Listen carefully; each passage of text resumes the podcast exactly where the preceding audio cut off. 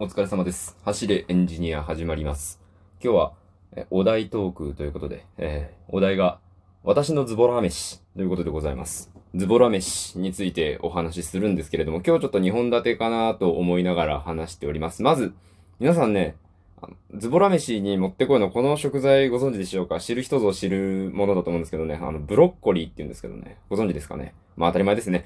ブロッコリーなぜこれがいいかというとですね、皮を剥くのが楽なんですね。そもそもあの、上の部分、あの、もじゃもじゃしているところは、剥かなくて良いではないですか、皮を。剥く皮がないですもんね。当たり前ですよ。まあ、茹でる必要はあるんですけれども、ただ茹でるだけなんですよ、逆に。で、その、あの、皮、茎の部分も、あの、なんて言うんですかね、あの、人参とか、じゃがいもとかのやつと違って、あの手の剥き方をしなくていい。あの、ざんざん切っていく感じじゃないですか。ざんざんっていう擬音自分でどうなんだって今ちょっと思ったんですけど。はい。で切るの、あの、皮剥くのが楽。で、茹でるだけでいい。で、味付けも、もうマヨぶっかけとか食えるんですわ。うん、これどの野菜もそうかな。マヨが万能すぎるのかな。まあでもブロッコリーといえばもうマヨネーズじゃないですか。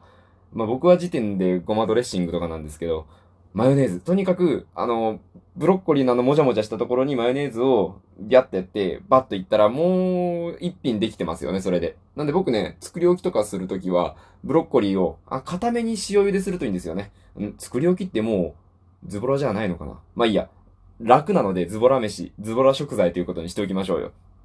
で、あの、ブロッコリー自体の味がまた淡白なので、ね、何に入れても合うんですよ。で、しかも、あの、野菜、野菜っていう風に分類していいものの中で一番ボリュームがあると思うんですね、あれ。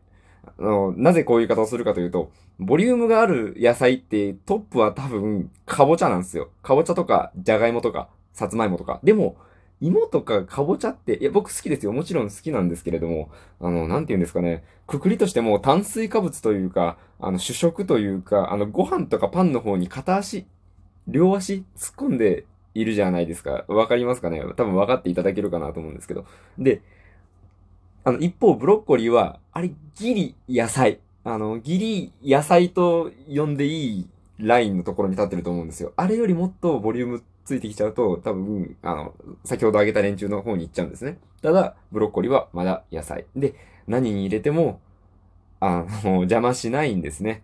でこのね、えー何入れてもいいっていうところで、今回ね、2本目。1本目は、えーブロッコリーでしたよね。2つ目の話題、こちら何入れてもいいというと、味噌汁。もうね、これが一番言いたかったことです。味噌汁はマジで何入れてもいいので、ご飯作るのめんどくさい時に味噌汁で済ませるっていうのがすごく良くて。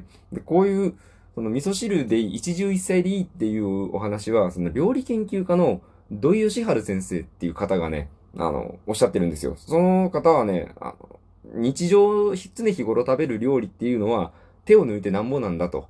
そういうような、あの、方なんですね。ちょっと乱暴な言い方をすると。この考え方すごく共感できて、お味噌汁に何でも入れちゃうんですよ、全部。なので、栄養が不足するとかではなくて、もうご飯と味噌汁で成立するような味噌汁を作ってしまうんですね。なんて言うんでしょうね。あの、例えば、季節の野菜とか、今で言うと、これから夏が来るので、ピーマンとかね、僕味噌汁にピーマンとか入れたりしますね。ブロッコリーもね、全然美味しかったです。一回入れたんですけど。みたいな感じで、味噌汁って本当に何入れても大丈夫なんですね。あと、まあ、バランスを取るために、適当なお肉を入れたりとか、卵を落とすだけでもいいですよ。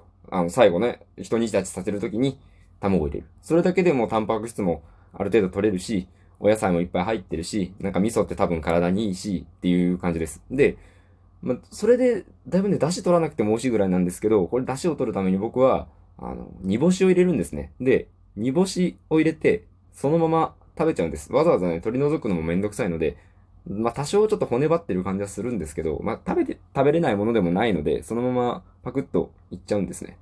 これをやることによってね、何が言ってね、箔がつくんですよ。だって聞いてみてくださいよ、その、煮干しで出汁を取っているって言ったらなんかめっちゃ料理頑張ってる気しません？こんな、ただぶち込んでいるだけなのに。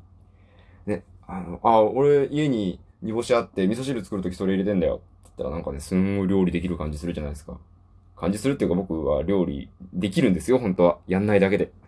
ね、あの皆さん知ってるかと思うんですけど。そんな感じで、楽をしつつ、栄養も取れて、かつ、その、生きれるって言ったらあれなんですけど、なんか恥ずかしくないですよね。味噌汁作ってるって言ったら。ね。そういうような、あの、ズボラコスパがすごく高いっていうんですかね。楽なのに見栄も晴れて、美味しくて栄養も取れると。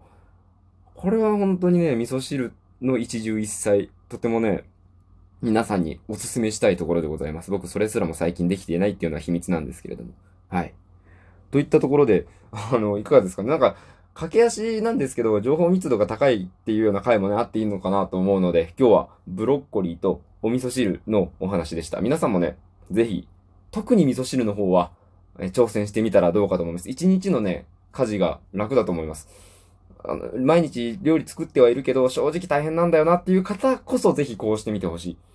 楽になるし、ぶっちゃけ食べてみた感じの満足感とか、なんか罪悪感みたいなものって全く変わらないので、ぜひお試しあれといったところで、今日の今週のお題トーク、えー、私のズボラ飯ということで、えー、ブロッコリーと味噌汁についてお話しました。えー、それでは、皆さんのご感想やご意見、相談、質問などなど、えー、おマシュマロにて受けたまっております。よろしくお願いいたします。